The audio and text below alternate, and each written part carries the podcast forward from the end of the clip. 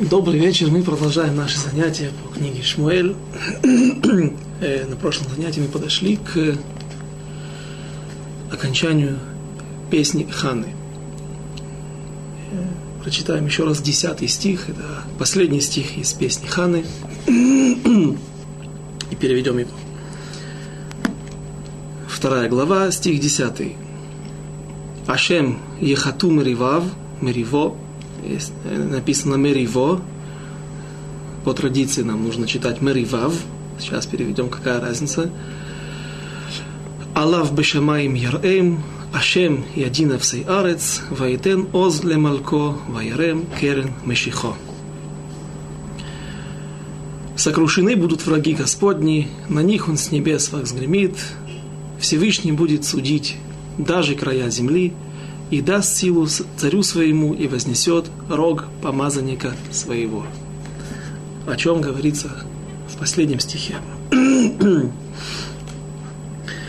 Мидраш Муэль приводит красивое объяснение, в котором говорится о том, что Хана пророчествует здесь о тех десяти рогах, о тех десяти корнот, десяти славах, которые которыми украшен народ Израиля, которыми был украшен, приукрашен народ Израиля. Их мы уже перечисляли на предыдущих занятиях. Слава Авраама, слава Якова, слава Израиля, слава Бейса Мигдаш, храма и также коинство, пророчество. Все это всего 10, все это является украшением и тем подарком, который Всевышний дал народу Израиля. Почему слава называется? Она совпадает, это слово, слово синоним э, керен рог, потому что слово, э, потому что рог находится на голове у оленя, на голове у животного, и то животное, которое обладает красивыми рогами, рога являются его украшением. Так и все эти виды почетов были как бы как рога на голове у оленя, были на, как короны, которые одеты на голову на, э, евреев, на голову народа Израиля. И написано, что Всевышний из-за того, что народ Израиля грешил, были разрушены храмы, он спилил, срубил все рога, все, то есть отнял все эти славы у народа Израиля и отдал их неевреям.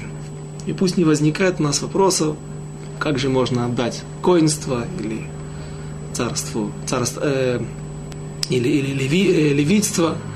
Имеется в виду, что все величие, почет, все это есть сегодня у нееврейских народов, власть и в будущем, в будущем пророчествует Хана, откуда мы знаем, что Всевышний вернет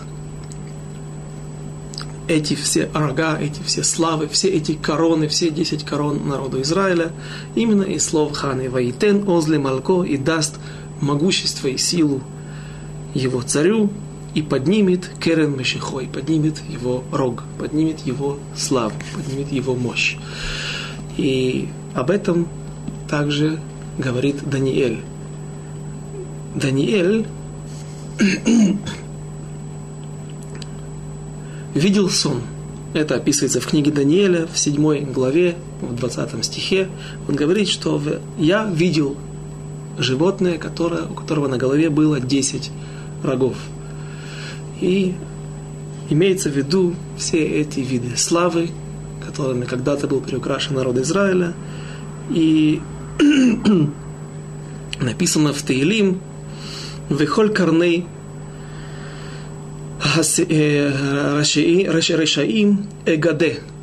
Царь Давид также, как пророчество, говорит в своих стихах, в своих псалмах, в наших псалмах, потому что псалмами царя Давида пронизана вся жизнь еврейского народа, все молитвы. И он говорит, что Всевышний отнимет – срубит у нечестивцев эти рога, эти славы и передаст их в конце концов народу Израилю. И об этом пророчествует прежде всего Хана еще до Давида.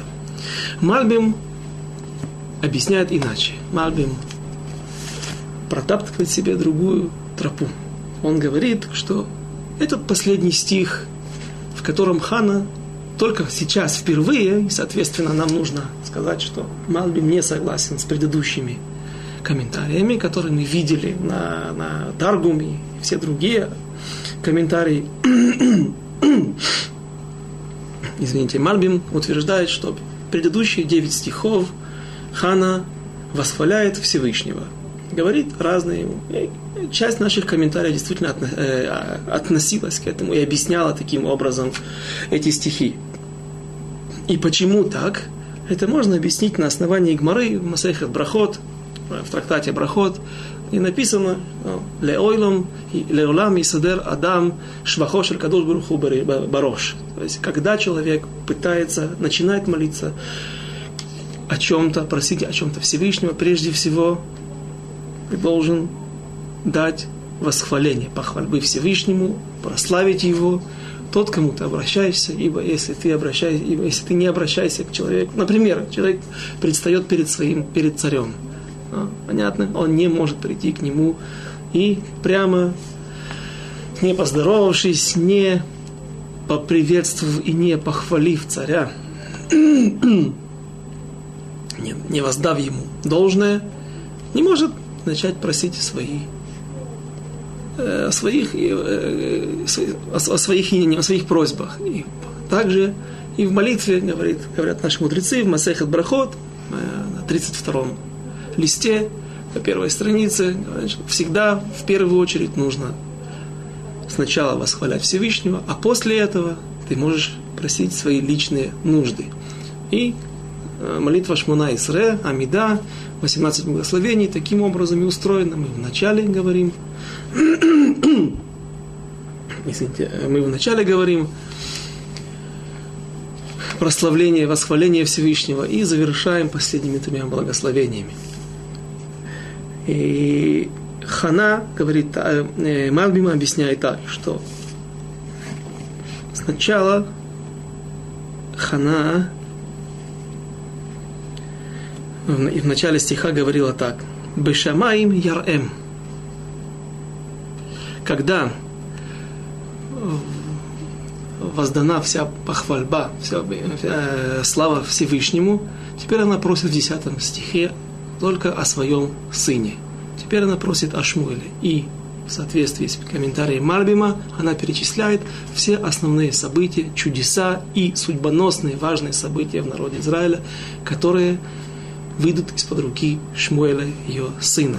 То есть это также полностью стих, который полностью пророчен, пророчество. Сокрушены будут враги Господни. На них он с небес возгремит, и в будущем мы, Байзрат дойдем до того места, когда Шмуэль поведет нас, созовет народ Израиля на войну, и будет чудо, о котором мы уже говорили, Всевышний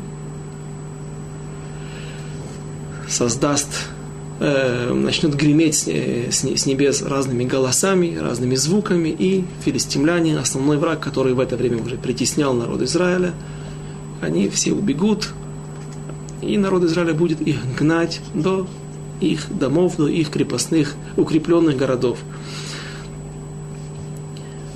Судить будет края земли. Здесь есть мнение, что говорится, Хана пророчествует о войне Гога и Магога – в конце дней, когда э, это, это пророчество описывается в книге Даниэля более подробно, когда весь мир соберется воевать против народа Израиля, и будет чудо, наконец-то будет поставлена последняя точка над «и», тогда Всевышний сделает чудо, и будут повержены все враги народа Израиля и побеждены.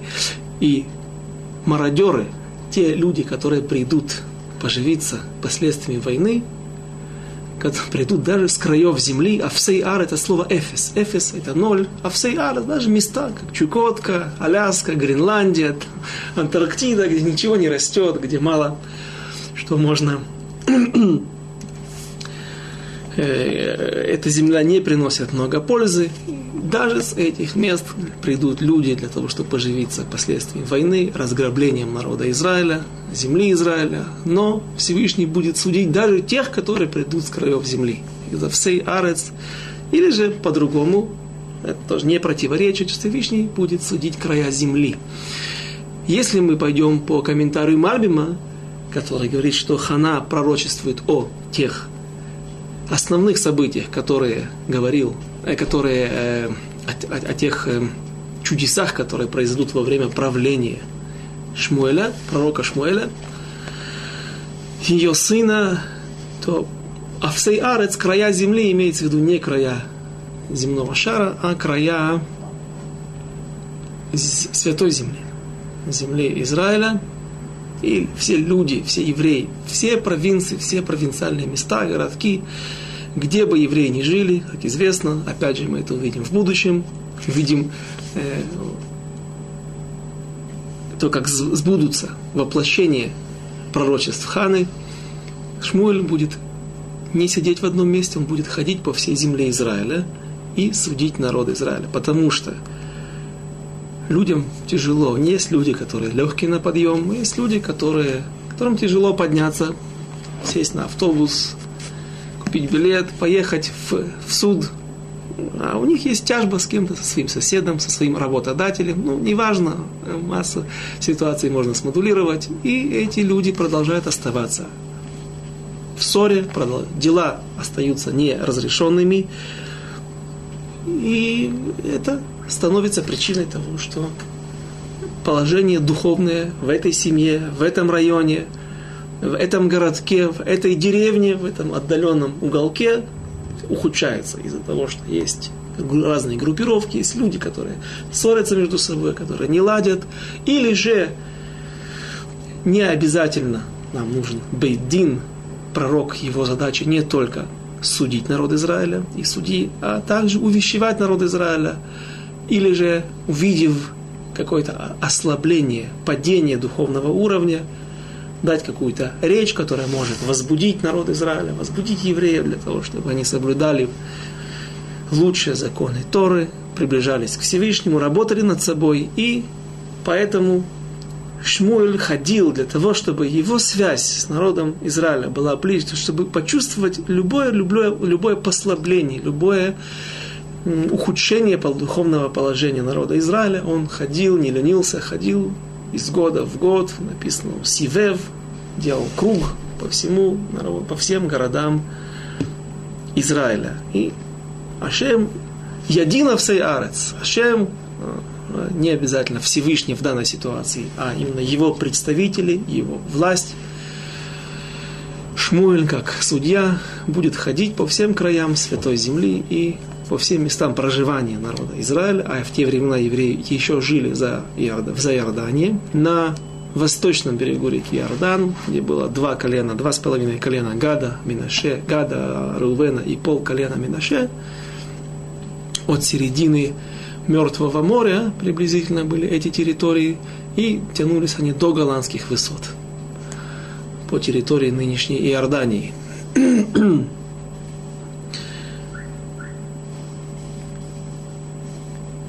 И даст силу царю своему, Вайтен Озле Малко, какому царю своему, какой царь был у Шмуэля, Хана молилась, мы помним, им, им титен ли зера анашим. Если ты дашь мне, если ты Всевышний дашь мне семя людское, и есть махлокет, есть спор в Гмаре, мудрецы разделились, а возможно, что все это можно объединить в одно мнение, что все это части, нюансы э, пункты в ее молитве, что она просила человека э, по одному из мнений такого сына, зерашель анашим, анашим, пере, можно э, трактовать как два человека. Анашим это люди, но поскольку нету не написано «меа анашим, меа иш», а написано просто «анашим», слово «люди» в множественном числе, минимум это два, уже не раз мы упоминали этот способ трактования мудрецов.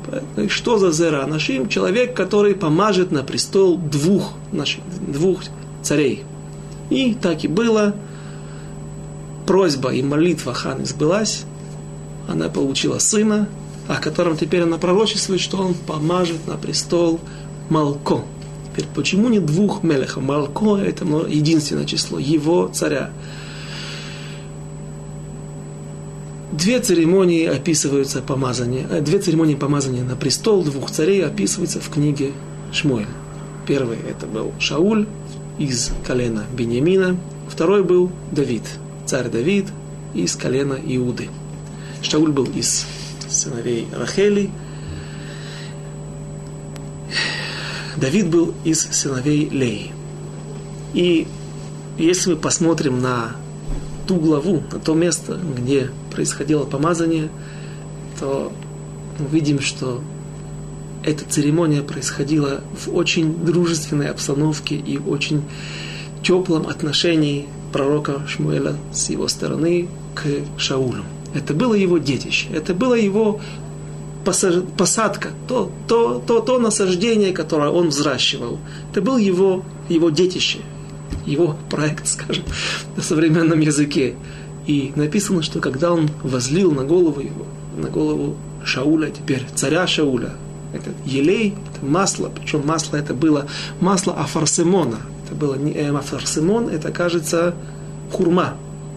Именно масло афарсимона, а не шемензайт, не масло оливковое. В отличие от царя Давида, и об этом мы будем разговаривать дальше. Не все сразу, нет у нас времени и места для описания, охватить сразу все.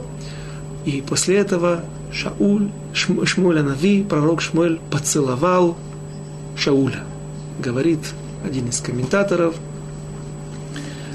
поцеловал, как целуют святую вещь. Как мы, одевая утром тфилин или снимая его с головы, как бы расставаясь, целуем его, и перед надеванием, как то, как мы целуем Сефер Тора, свиток Торы, Теперь этот человек становится царем, помазанником Всевышнего, и это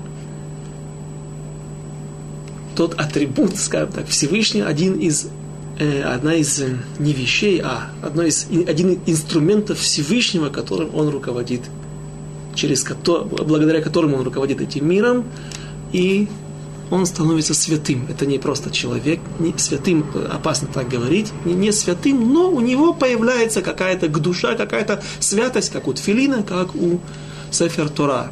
Царь, человек, обладающий таким статусом, он приобретает определенные не только полномочия, но и определенную ауру, определенный статус. Поэтому э, Поэтому пророк Шмуэль поцеловал Шауля. Когда же, если мы посмотрим на ситуацию, когда пророк Шмуэль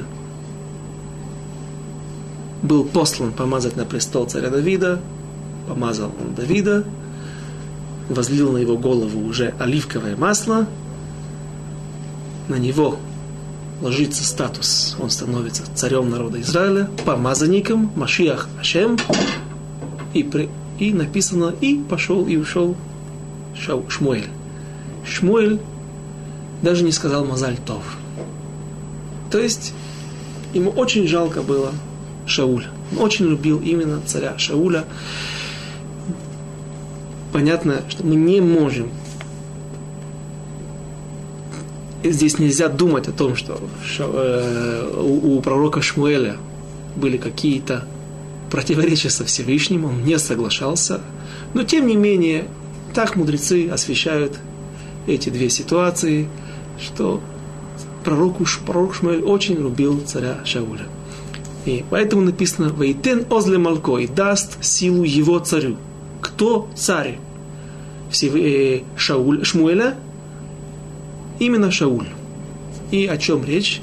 Речь идет о том, что пророк, э, царь Шауль избавит на какое-то время, он действительно сможет одержать несколько побед. Сначала над царем Амунитян, который придет на, в границы Израиля и захочет сделать несколько не очень приятных моментов, например, выколоть глаз всем жителям Явеш-Гильад, города в Зайордании. Он осадил этот город, и, и об этом тоже мы будем говорить.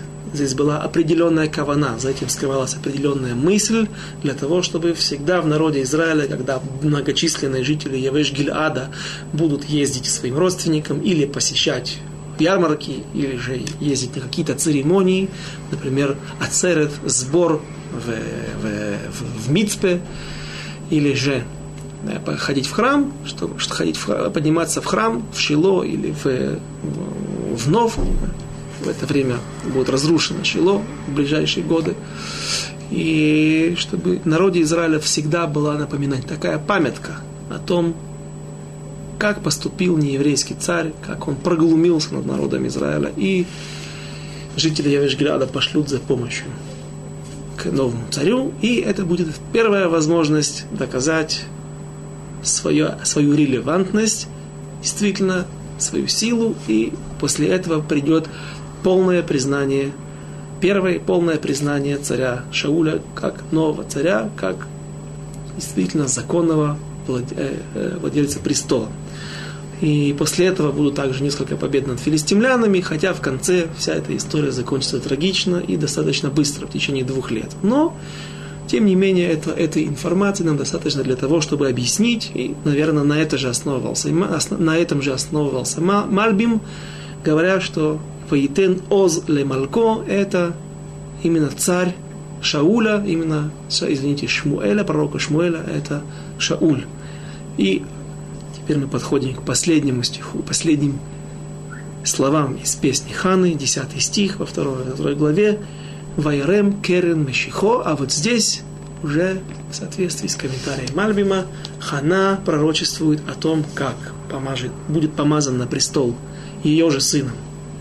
Шмуэлем, Шмуэля Нави, помажет на престол царя Давида и Керен Мешихо. Только Давид царь Давид, только его сын и все и отпрыски по этой линии, Давид, царь Соломон и его сыновья, только они, и от них, только они будут иметь право быть царями над, над, всем народом Израиля, над объединенным Израилем, и только от них произойдет Машия Хашем, который придет в конце дней или придет, может быть, даже сегодня, каждое мгновение, без Раташем. И заканчивая эту важную песню народа Израиля, песнь Ханы, седьмую песню из десяти песней, которые были сказаны или будут, потому что десятая песня еще не сказана, опять же, она будет сказана народом Израиля, когда они придут из, когда Всевышний соберет Галуйот, все диаспоры, все изгнания, тогда будет воспета последняя песня народом Израиля. И в самом начале песни Ханы говорит Ялкут Шимойни. Ватитпалель Хана Ватомар на эти стихи и молилась Хана и сказала, и вся песня ее, отсюда мы учим, что женщины обязаны в молитве женщины обязаны молиться. Я выбрал укороченный комментарий, точнее это Аллаха, Равахайма Каневского из книги Шуне Аллахот, его как бы укороченная Мишнабрура, и в Симан Куфвав, 106 э, параграфе, в пункт 2 он говорит так. Да атрова пуским Шенашим хаевод батфила. Мнение по большинству пуским, большинству мудрецов, которые устанавливали во всех поколениях, вплоть до наших дней. Аллаху, по большинству мнений всех пуским, большинства пуским, женщины обязаны в молитве. Шахарит у минха. Утреннее и обеденное. Шахарит у минха. Велахен, и поэтому нужно предупредить женщин и напомнить им о том, что женщины должны молиться Юд Хет Брахот. 18 благословений, а именно Амида. То есть это вот то, если мы относимся к женщинам как к объекту обязанному молиться, то не тот порядок, который приведен в Сидуре, в молитвеннике, а именно 18 благословений. И говорит, добавляет венахон, но также правильно, то есть понимаешь, нет такой обязанности, но очень хорошо бы, также, чтобы они приняли на себя Мальхуча Майм, ярмо небес, власть Царства небес, а именно Шиемру аль паним пасук Шма Исраэль, чтобы они прочитали Шма Исраэль или сказали хотя бы первый стих, сам Шма Исраэль. И если уже есть время, женщины, как известно, заняты, на них возложена э, обязанность управлять всем домом, детей собирают утром они, мужья уезжают в это время в Койле, но если это дом Авреха, вот, поэтому женщине так всегда есть время молиться. Но если уж есть время, если есть желание, то женщина может добавить шма и желательно также сделать мост, соединить шма вместе с э, шма Исраэль вместе с благословением э, Амидой, которая уже более четкая обязанность, то есть сказать все благословения после шма. Насчет мусав, говорит Равхайм Каневский, есть сомнение, есть спор, он приводит двух больших авторитетов Аллахи, говорит, что один говорит, что есть обязанность в Рошходыш, в праздники, в субботу говорить мусав, есть, которые говорят, что женщины не обязаны. И вот очень важный момент. Ялкут Шимони приводит также мнение, которое говорит, что именно, и так оно есть, все 18 благословений Амиды учатся из этих 10 стихов Ханы. Ни много ни мало. То есть здесь нет достаточно стихов, здесь нет достаточно информации для того, чтобы составить полностью текст Амиды. Но имеется в виду, что из некоторых слов, из некоторых тем, заглавий мудрецы учили вот, этот иньян, этот, это, это благословение, это благословение со всеми смыслами, которые оно в себе несет. И я переписал, мудрецы составили тексты ханы не по порядку, потому что благословения идут не по порядку.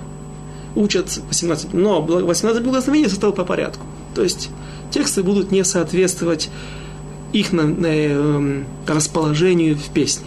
Итак, Алиф, первое, про отцы, первое благословение из молитвы Амида, Маген Авраам, про отцы, учим Рама Карни Баашем. Приподнял Всевышний мой славу, Карни, мое могущество. Второе, могущество, второе, второе благословение Мехае Митим, Ашер Мемиту Мехае. Хана говорит в одном из первых стихов своей песни Всевышний умерщвляет и оживляет и умерщвляет. Третье. Хайла Кадош, освящение имени Всевышнего. Эйн Кадош Кашем.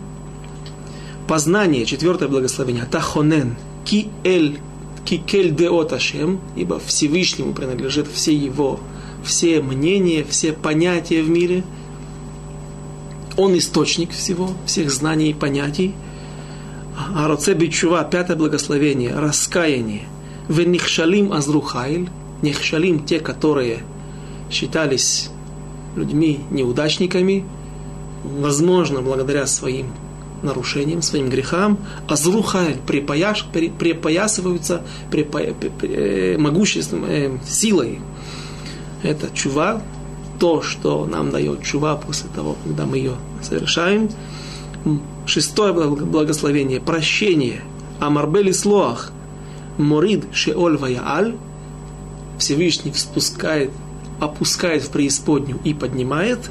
Седьмое благословение – избавление. Гоэль Исраэль. Киса махти бешотеха. То есть здесь впервые мы видим, что седьмое благословение, тем не менее, учится из первого стиха, из отдельных фраз, из отдельных слов. Киса махти бешотеха, последнее слово в первом стихе Ханы, песни Ханы, ибо я возрадовал, радовалась я избав, э, твоему избавлению, или избавление, которое ты послал мне. Восьмое. Рофе холим, исцеление. Мекимими афардаль. Э, подними нас и подними из э, меафар, из праха, из пыли подними бедного. Девятое благословение. Меварех шаним, благословенный год. Свеим балехем искару сытые будут сдаваться, наниматься. О, здесь получается другое мнение, которое я не приводил.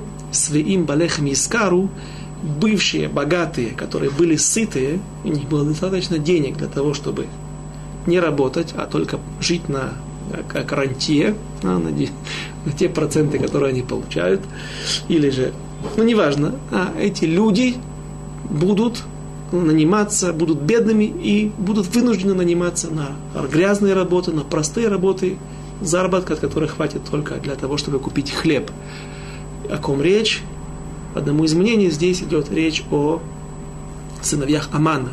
Десять сыновей его осталось живых, в живых, из 30 10 были повешены, 10 умерло. Одно мнение, есть мнение, еще раз вернемся на прошлый урок, свиим есть мнение в Гиморе, которое основывается на шивим. Слово свиим можно прочитать как шивим, 70, 70 сыновей от разных жен и наложниц, которые остались от Амана, будут разосланы в 70 уголков земли, они будут жить среди 70 народов, среди 70 языков земли, и много, долгое время еще будут помнить о том, что вот это потомки Амана, и вот как Всевышний их наказал за то, что он хотел причинить вред, точнее, полное уничтожение народа Израиля.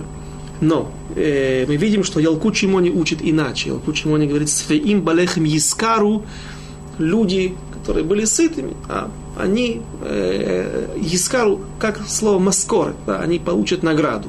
Поэтому из этих слов их трактуют немножко иначе, дрошируют, так я однажды видел. Дроширование Торы, такое, такое было, такая была листовка, способы дроширования Торы. Используем этот, это новое слово.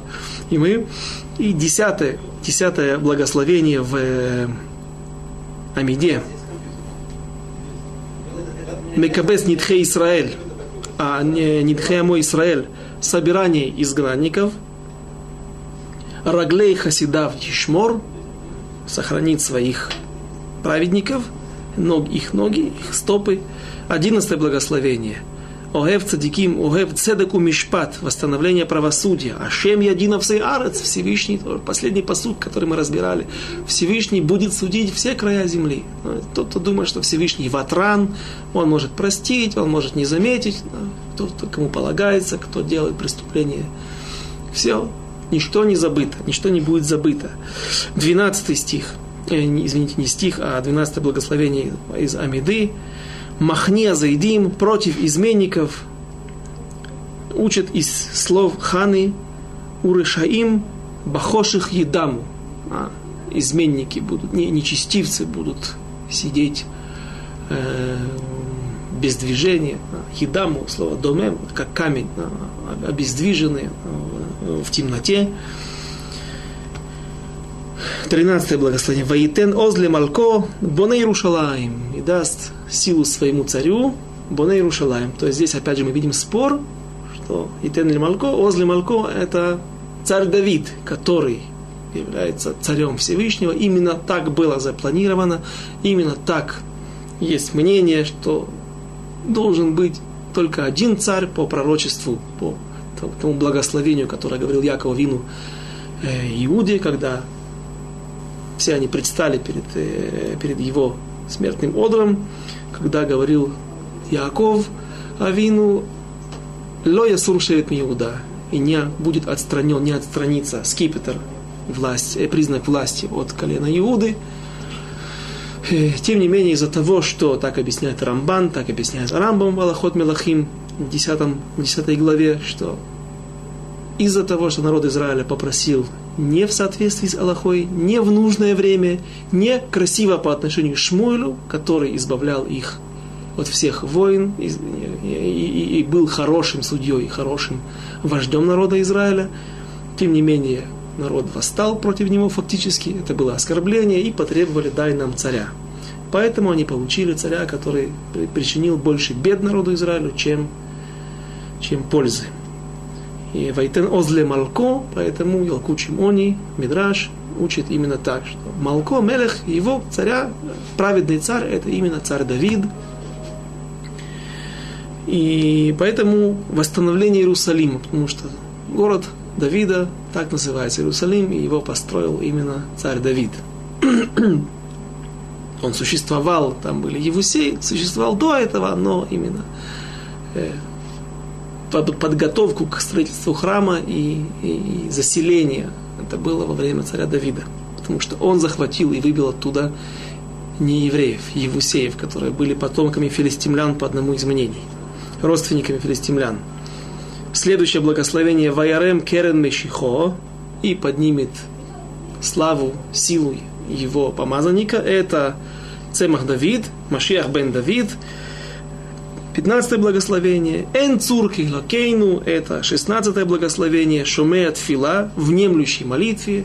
Нет той силы, которая мы пере... ссылались больше на версию Вавилонского Талмуда, который утверждает, что нужно переводить именно как нет художника, как Всевышний, а нет цур, потому что говорит Маршо еще раз, что когда если мы скажем, что нет такой силы, как Всевышний, может появиться такое э, безбожное, безбожное а, атеистическое утверждение, якобы есть разные силы, как утверждение, якобы есть много сил, но Всевышний самая большая сила, он сильнее всех. Поэтому так переводить нельзя. Можно сказать, нет художника, как Всевышний. Это внемлющей молитве. 17 благословение служба в храме. Альтарбут и добру гвоа. 18 благодарение. Атов шимхав улеха на элеодот. Яце атак ми пигем данной ситуации. Опять мы переводили атак, это богохульство. Но здесь получается я так, яце атак ми пием, благодарение Всевышнему. И так действительно в, в зависимости от трактования. 19 19 благословение, благословение мира, осе шалом, из, учится из слова «Ваитен озли малко» вновь. Но, но мудрецов было достаточно самхует, достаточно сил для того, чтобы трактовать именно таким образом. У нас получается два благословения учили именно из одного стиха. И вот эта удивительная молитва, удивительная песня Хан, из которой по одному мнению, Агро, она перечисляет все, что было до этого момента, и часть, все, что будет, часть событий, в соответствии с Таргумом. Таргум, говорит Хана в своих словах, пророчествует. Пол, полностью все, все эти слова – это пророчество, пророчествуют о будущих событиях, и отсюда мы учим благословения все, что их 18, все иньяним, все содержание всех благословений. И я слышал от одного из раввинов, которые живут в наше время, нашего современника Аурава Тауба, который говорит, возможно, почему Хана, ну раз уж ты великая пророчица, одна из семи пророчиц, раз уж ты так много иньяним, так много важных тем вложила в эти 10 стихов – но, может быть, сделай так, чтобы все шло по порядку, действительно, не в перемешку, как мы сейчас видели, учатся эти стихи, а из, в, в, в, выучиваются 18 благословений. Сделай по порядку. Говорит Равлам там, Авраам там шли, возможно, Хана хотела намекнуть на еще одну вещь. Женщины, как мы уже упоминали сегодня, они постоянно заняты по дому, все время кричат. Дети, известно, только женщина может заниматься сразу несколько, э, вести сразу несколько дел, мыть посуду, э, э, следить за детьми, чтобы не выпили экономику, чтобы не, разорвали, не вырвали цветок из горшка, при этом разговаривать по телефону. То есть мужчина, если он вдруг заболеет и окажется не в колеле, а останется дома по хозяйству, может почти сойти с ума от этой всей ситуации. И говорит Раврам там, возможно, Хана намекает нам, даже женщины, даже если вы находитесь в таком положении, когда в доме такая суматоха, и все идет кругом, тем не менее молитесь, даже когда голова вся не в порядке, да, когда все кружится, да, когда все стихи перемешаны, тем не менее, будьте, э, молитесь. Вот на этом мы закончим закончили с Божьей помощью песнь Ханы, и теперь перейдем к повествованию о том, что же произошло дальше в народе Израиля и с, с ее сыном, пророком Шмуэлем, пока что еще не пророком. Прочитаем следующие стихи. Глава 2, 11 стих. Ваелех Элькана Арамата ушел, вернулся Элькана к себе домой. Аль-Бейто, свой дом, Веганаар Хая Мешарет Эт Ашем, Эт Пней Эйли Акоин. А Наар, юноша, ребенок пока что еще, потому что мы помним, что в двухлетнем возрасте Шмуль был оставлен при храме, при, э, в Шило, возле ковчега Завета, ковчега Всевышнего, и он служил Господу при Эли священника. И дальше начинается очень непростая история, трагическая история о сыновьях Эли. Стих 12. Бней Эли, бней Блиааль, ло яду это шем. А сыновья Эли, Эли свящ... Э, были люди негодные, не знали они Господа. Когда Хана говорит о Альтитен Аматха лифней, лифней бад блия аль, простой перевод, не прими, как действительно переводят, э, например, в, в издательстве Рава Кука, не прими дочь, то есть меня, хану, за дочь негодную, потому что ты посчитал, что я пьяна. Но по другому мнению, она говорит так, то есть нужно расставить препинание, знаки препинания иным способом. Альтитен аматхалифны, не дай меня не предай меня суду за то, что я нагрубила тебе, а ты судья, и ты как царь, твой статус как царь, твое положение как царь, и поэтому ты имеешь право наказать меня за такое отношение к тебе. Лифней бат блияль, перед дочерью неугодной. Кто это? Пнина. Так она называет Пнину, потому что она издевается. Если ты сейчас меня накажешь, то ты дашь ей еще возможность издеваться надо мной и силу на тех Э, то это все, что мы видели, все, что мы уже проходили, что было между Пниной и Ханой. То есть Блия Аль переводится здесь как Бли-Оль. Э, слово состоит из двух слов. Бли-Оль. Без ярма. Без ярма небес. Поэтому сыновья Эйли были Бней Блия Аль. Настолько они были сыновья негодные, что в одном из мидрашей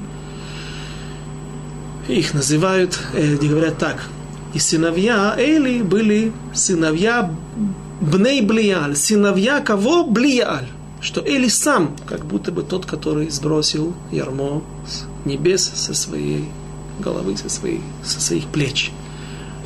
Эли был человек праведный, но за то, что он не увещевал своих сыновей, за то, что он не остановил их вовремя, один из мидрашей его приравнивает к людям блия без ярма, людям негодным. Что же делали сыновья Эли? За что же их называют именно таким словом сыновья негодные? Стих 13.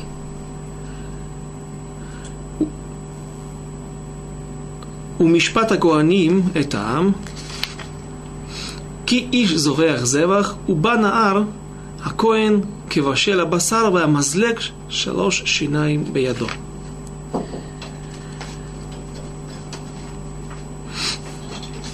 Переведем. И так вели себя эти священники по отношению к народу. Когда кто-то приносил жертву, являлся отрок, Всевыш... отрок, посланник от сыновей Эли, и он появлялся в этом месте, где хозяин жертвы готовил свою жертву для того, чтобы приготовить ее для еды, варить или жарить, и после этого дать части, подарки, которые принадлежат коину, приходил юноша, отрок, с чем в руках?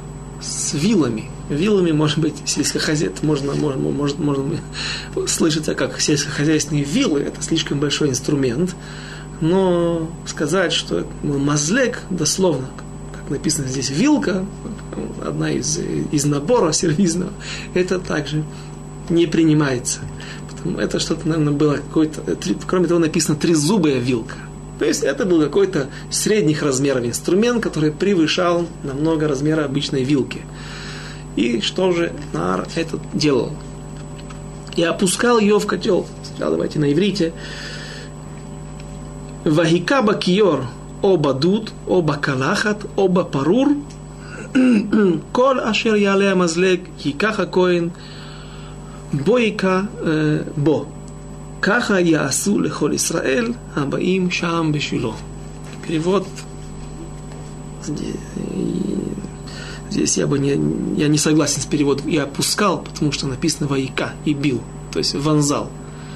Юноша приходил с инструментом, который был предназначен для того, чтобы наколоть как можно больше мяса. Коинам полагалось, полагались определенные части. Грудина, грудинка и шок, икра. То есть от задней правой ноги животного ему полагалась вот часть от колена и ниже. Это были их подарки, при, которые они получали при разделывании туши и ее принесении в жертву. И вот приходил юноша, и он бил вилами вовнутрь сосуда, в котором было расположено мясо, для того, чтобы приготовить его для еды. В чем же здесь был проступок? Мальбим обращает внимание на то, здесь написаны четыре вида сосудов. Первый из них это Вахикаба киор, киор. Киор – это большой котел. После этого бадуд. Комментаторы не дают отдельных имен, говорят, что все это сосуды разного размера, по, в уменьшительной сторону. По уменьшительной. Киор, переведем так, большой котел, бадуд, казан, средних размеров котел, бакалахат, может быть, котелок или кастрюля, убапарур, один, кажется, Раши, один из комментаторов говорит махават, то есть какой-то вид сковороды с высокими краями.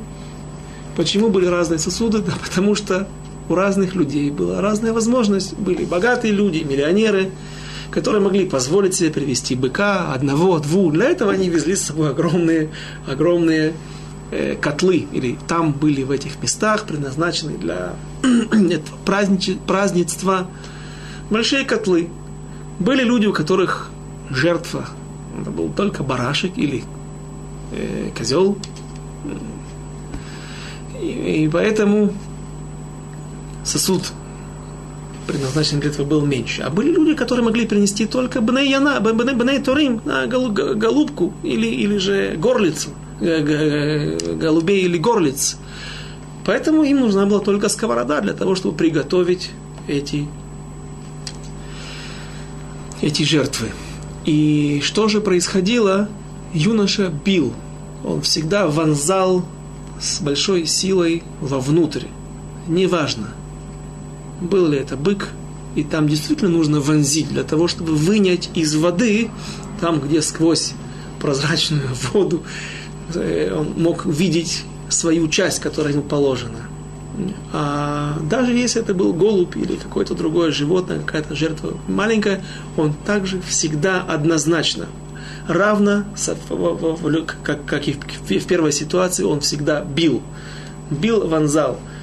И можно также сказать, что он бил с такой силой, вонзал с такой силой, что вилка проткала, пробивала насквозь эти куски, эти туши и била бакиор, потому что дословный перевод била бакиор. Вилы били в стенку, в железо, в металлический, в металлический сосуд. Настолько мощный был удар, и это показывало а, на то, с какой грубостью люди, эти юноши, относились к э, жертвам людей. Также можно сказать, что люди каким-то образом располагали, каждый любил по-своему приготовить свою жертву, чтобы мясо было вкуснее, при этом наносился удар, все разрушалось, вся та, все то строение, то расположение частей, которые, которые были э, внутри этих сосудов, и Мальбим отмечает это как одно из преступлений сыновей Эли, Хофни у Пинхаса. Имена их мы еще не упоминали. Также вначале замечается еще одно преступление. В самом первом стихе, когда мы рассматриваем преступление сыновей Эли, Хофни Пинхаса, видим, что они установили свой закон. Установили свой закон не, согласен, не, не, не в согласии, в соответствии с законами Торы, поступать именно так. Коин должен приходить и брать сам жертву. Это не обязанность, но что здесь происходит? Это не просто мясо, это не просто распределение перед праздником каких-то частей, каких-то э, видов еды. Это святая жертва, которая должна быть принесена перед Всевышним. Это вещь, которая обладает святостью. Как же ты относишься таким образом? Это не в соответствии с моим почетом. Я сижу там, не в соответствии с моим статусом. Я посылаю юношу. Приходил какой-то отрок, молодой коин, который практикуется для того, чтобы приносить жертвы в храме. И вот чему, кроме того, чему учились коины, у Хофни, у Пинхаса. Кроме этого, мы видим, что э, сам факт посылания юноши он был неуместен. Так поступали они со всеми израильтянами. Стих 15. Гамбетерем яктирун это хейлев. Да, почему, опять же, почему упоминаются все израильтяне? Здесь важно упомянуть все израильтяне. Есть люди богатые, есть люди бедные. Для кого-то это не важно, что человек наколет, раз, разрушит порядок внутри, для кого-то это очень важно. И также эти вилы могли наколоть еще какую-то часть. И говорит, Мальбим есть мнения, которые спорят, что они не воровали, они не брали вещи им не положенные, но Мальбим судит их до конца, не пытается их оправдать. Действительно, нет этому противоречия стихов, что даже если вилы накалывали какую-то другую часть, которая не положена, молодой коин этим не гнушался у нас здесь власть, у нас есть свой закон установленный, Хофни и Пинхасом, поэтому так они делали всем израильтянам. 15 стих. Гам бетерем яктирун это хелев, убана ар, акоин ваамар лаиш. הזובח. תנה בשר לצלות לכהן, ולא ייקח ממך בשר מבושל, כי אם חי даже прежде чем воскуривали тук внутренности, хейлев, внутренние части, приходил отрок священника и говорил приносившему жертву, дай-ка мясо, чтобы жарить священнику. Он не возьмет у тебя мясо вареного, а только сырое. Есть Аллаха, это все происходило не в соответствии с законами Торы. Здесь уже прямое нарушение откровенных стихов Мефурашим из Торы. Что же написано? Написано в Сефер Вайкра, в книге Вайкра, что когда люди, когда люди будут приносить жертвы, то только после воскурения имурим, халавим, внутренних частей, жиров, только после их сожжения на жертвеннике, коин может получить свою долю. И вот разделывается туша, снимается шкура, разделяются части, мясо, съест, съестные части, если это жертва, которая имеет право есть хозяин, отдается хозяину, а коины продолжают весь процесс приношения жертвы. И вот халавим, внутренние части и до сих пор не перенесены. И пока что еще не перенесены в жертву. По закону коин не имеет права получить свою часть. И вот коин, юноша, который назначен для того, чтобы следить за этим местом, а место было обширное. Жертвы можно было кушать, можно было устраивать праздничную трапезу и съедать свои жертвы во всяком месте, откуда виден храм Шило. Не храм, а переносной, то, то место скиния, переносной ковчег, который был в Шило. Мы уже упоминали, что это Масехет Звахим, трактате Звахи в Вавилонском Талмуде задают вопрос, почему называется однажды Байт, именно здесь, в книге Шмуэля, а царь Давид говорит, что это Огель. В двух местах, в своих псалмах он упоминает, что это шатер и объяснение, э, тируц такой дает Мара, стены были из камня, поэтому как байт, как здание, а сверху крыши не было, были ериот, были э, э, вот эти вот настилы, которые были э, от шатра, который разбирался и собирался в пустыне. И вот во всех окрестностях этого места Шило, всякое а, место это, это, это Самария, Шомрон, местность гористая, гористая, и все из разных точек, из разных холмов, откуда человек может видеть Шило, там он мог отойти, и в этом месте то есть в окрестности нескольких километров, скажем, я не знаю это место, я там не бывал, я видел фотографии разрушенного Шило, так утверждают, что именно это стены разрушенного бывшего храма в Шило.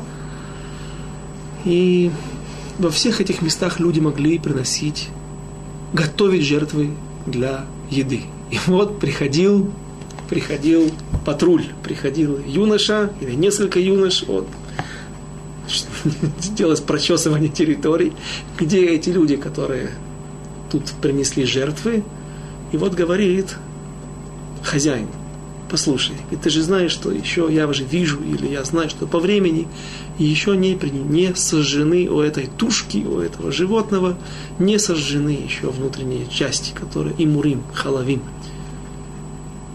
Подожди, зачем ты будешь нарушать закон, букву закона? Давай подожди, и я сохраню тебе мясо. Почему они так торопились? Они боялись, что хозяин жертвы сейчас его сварит, поставит в котел, поставит в казан, поставит, кстати, дуд, да, сегодня есть это слово, дуд шемеш, да, мы упоминаем, это большой сосуд, достаточно большой сосуд. Э, босс не любит вареное мясо. Ховни у Пинхас, а точнее нужно сказать Хофни, в будущем, я надеюсь, в следующем уроке мы разберем, почему именно Хоф не обвиняется во всех этих грехах, а Пинхас причисляется к ним, и ему приписываются эти грехи по причине того, что он не протестовал. То есть, как говорят на иврите, был ниграр. Да? Он э, поступал или не поступал, был пассивным созерцателем всех этих событий, и поскольку мог протестовать, но не протестовал, мог упрекать, но не упрекал своего брата, за это он причисляется, перечисляется вместе с Хофни, старшим братом, к этим грехам. И вот говорил юноша, хозяин, босс не любит сырое мясо. И даже если хозяин жертвы говорил, да я могу тебя оставить, но подожди, я оставлю, не буду говорить. Нет, сам факт того опасения, что вдруг сейчас хозяин может, не дай Бог, сварить эту жертву, и тогда мы получим наши части, которые положены по закону Торы. Коинам сам этот факт, сам это, этот шанс на то опасение, этот риск, они не, он, он заставлял и дал возможность этим коинам вести себя беалимут, вести себя агрессивно. И говорили они так. И если говорил ему тот человек, когда вас курят тук, мы же его прочитали этот стих, тогда возьми себе, сколько пожелает душа твоя, то он говорил, нет, сейчас давай, а иначе возьму силою. То есть весь этот процесс, все, все, все эти события сопровождались также и агрессией, буквально нападением, и тяжело представить, как дошли до этого сыновья Эли, как такое происходило, такой великий Хиуль Ашем в храме. И понятно, что сыновья Эли были наказаны очень сильно, очень жестоко, и многие-многие поколения, их потомки расплачивались за эти поступки. И это мы, по Израт Ашем, с Божьей помощью, рассмотрим в следующий раз.